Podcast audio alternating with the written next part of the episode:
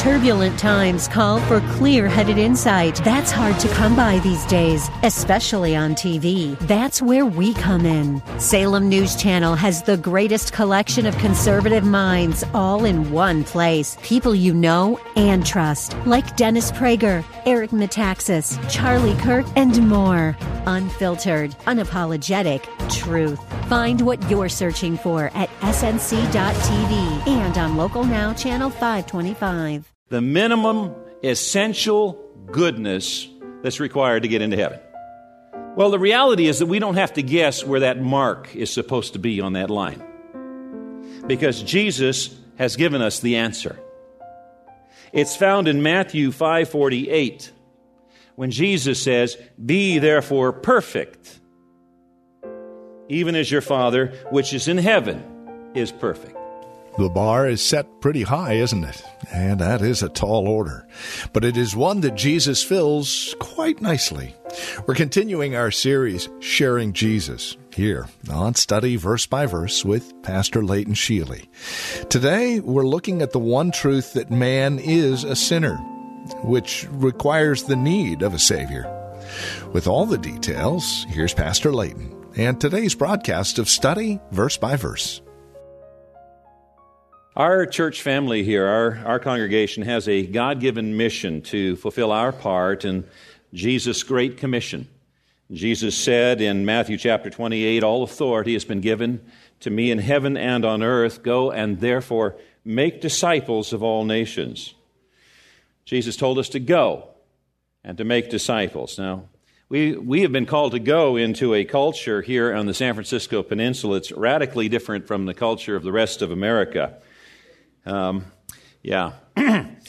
Pacifica, I am told, has the distinction of having the lowest per capita church attendance in the nation. Less than 3% of the populace of uh, Pacifica goes to church on any given weekend. So I'm constantly reminding my children as they were growing up that uh, San Francisco is not really part of the United States. It doesn't represent the rest of the United States. We are in a foreign missions field. So, really, our founding pastor didn't have to go overseas to go into foreign missions.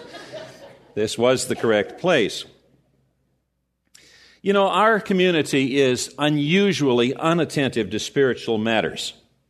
But there are two seasons in the course of the year when people who would have no other time would they ever come to church are at least open for an invitation or to consider an invitation.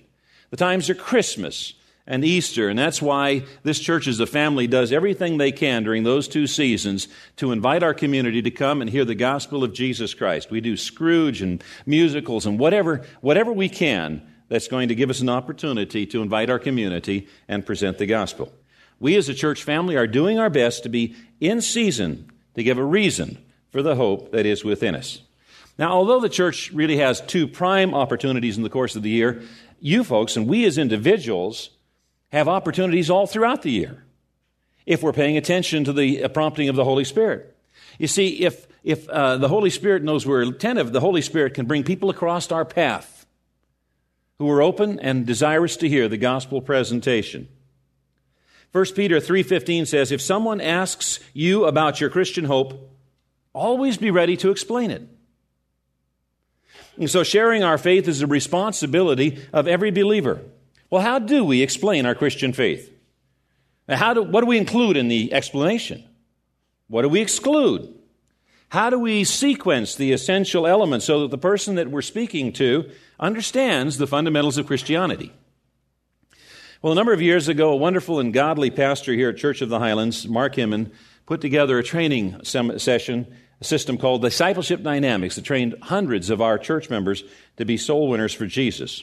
And those tools have been updated. And what we're wanting to do is to prepare our entire congregation to be able to present the gospel presentation whenever the Holy Spirit gives you an opportunity to do so.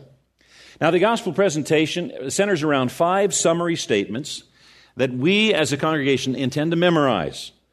And uh, we're planning on learning one new statement each week. And I've encouraged the congregation to write them down and review them daily and practice them and commit them to memory. And if you just do one statement a week, then you'll be ready the next Sunday to receive the next statement. Now, when we were together last week, we learned the first statement, which was because of God's grace, heaven is a free gift it is not earned or deserved. Can we say that together? Because of God's grace, heaven is a free gift. It is not earned or deserved. One more time. Because of God's grace, heaven is a free gift. It is not earned or deserved. Now, I mentioned last week, some of us, it's been a while since we've done some memorization. Three phrases might be overwhelming to us. So then I would recommend that you focus on the central phrase, heaven is a free gift, because that's really the core of the message.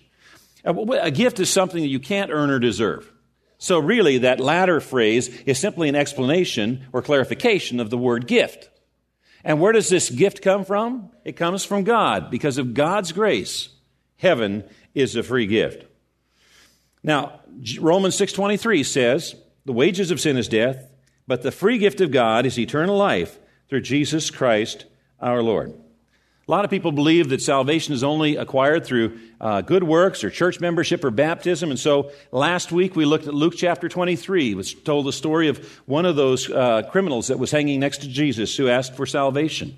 He had no opportunity for good works. He had no opportunity to join a church. In fact, there was no Christian church to join because the Christian church was established by the Holy Spirit on the day of Pentecost, 50 days after, later. And so there wasn't even a church to join. And there's no indication from the scriptures that he was baptized. He didn't come down from the cross and be baptized. And yet, Jesus said, You're saved. Today you are going to be with me in paradise. So, what does it require then to acquire salvation, eternal life? Ask. Ask Jesus for it. Now, we can understand why heaven has to be a free gift when we understand what the Bible has to say about man. But before we learn the second statement, let's just have an illustration or an exercise so that you can remember this, uh, with the meaning of, of, of this. Uh, I, it, perhaps you can grab your bulletin or something like that and either draw a line or find a line. Just a straight line, that's all we need. And we're going to call that line, this is an exercise, we're going to call that line the line of goodness or the line of righteousness. Okay? And sinful is on the left side, bad, sinful. And sinless is on the right side, or perfection, okay? Sinful on the left, sinless on the right.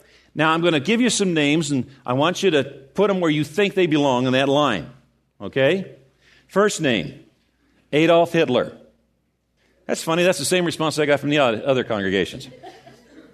Okay. I, next name, Billy Graham. Next name, Mother Teresa. Next person, you. Somebody last night says, I'm to the right of the first guy. Okay, so where are you on that line? Okay, now, most of mankind has a tendency to compare ourselves with others. And uh, when we compare ourselves with Adolf Hitler, uh, any of us would conclude we're not such a bad person after all. But if we were to compare ourselves with Billy Graham or Mother Teresa, we would not be so confident in our goodness. Now, we're looking at that line. We've got those four people. Now, there's, there's, I want you to mark one more thing. Where on that line would you put the minimum essential goodness required to get into heaven?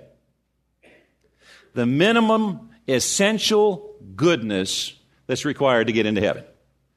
Would you put it at like 51%? Better than average? I'm better than average? You know? Would you put it it, schools use uh, 70% as a C, C is passing. Would you put it 70%? What happens if God's really picky and only picks A students?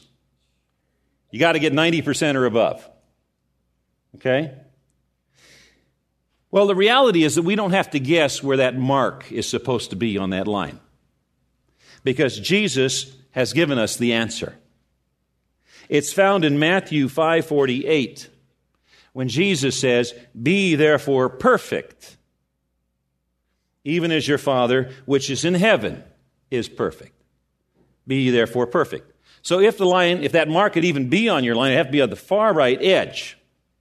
And if you were honest about grading yourself, you can see that you fall short. I fall short. Billy Graham falls short.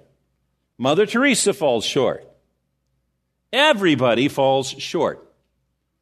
And that's what the Bible tells us. So, with this illustration in mind, let's learn our second statement. The second statement is this Man is a sinner and cannot save himself. Can we say that together? Man is a sinner and cannot save himself. Again, man is a sinner and cannot save himself. I want to invite you to turn your Bibles to Romans chapter 3. Somebody says, Oh, yeah, prove that from the Bible. I want to see in the Bible where it says that man is a sinner and cannot save himself. Well, we're going to find that. We're going to find that in Romans chapter 3. I'm going to suggest to you that you might take some time this week and read through the book of Romans, uh, 16 chapters long, and it, and it really is a synopsis of the gospel and the salvation plan of God. So we're in Romans chapter 3 right now, and um, we're going to look at verse 10 and following. It says, As it is written, there is none righteous. How many are righteous? None. No, not one. There is none that understandeth. There is none that seeketh after God. They are all gone out of the way. They are together become unprofitable. There is none that doeth good. No, not one. Not one that doeth good. And then let's look later in that same chapter, Romans chapter 3, verse 23. Say, where does it say that mankind, that all men are sinners? For all have sinned and come short of the glory of God. Romans 3:23.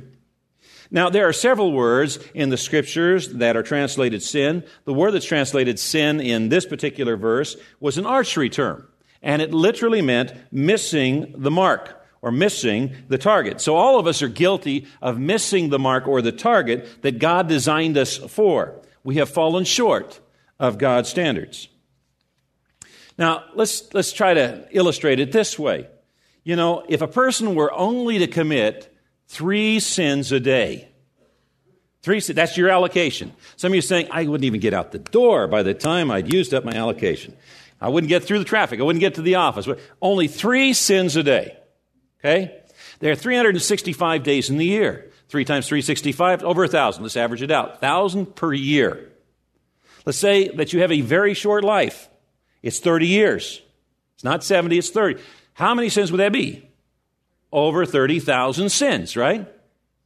All right. Let, let's say they were small sins. Parking violations. Can you imagine showing up in front of a judge with 30,000 parking violations? Well, Your Honor, I think that uh, the officers made a mistake. I, I think I was unfairly ticketed. I don't believe that the parking areas were clearly marked. You think any judge is going to take those kind of excuses with 30,000 violations? Kind of puts things into perspective, doesn't it? I mean, something as silly as those citations really means something far more serious as we consider eternity which is what we are doing here as we study verse by verse with Pastor Leighton Sheely. Thank you for joining us. Questions, comments, as always, can be handled at our website, highlands.us. That's highlands.us.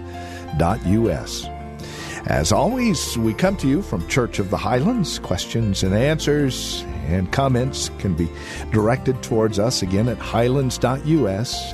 And then we invite you back tomorrow as we close out the week as our series Sharing Jesus continues.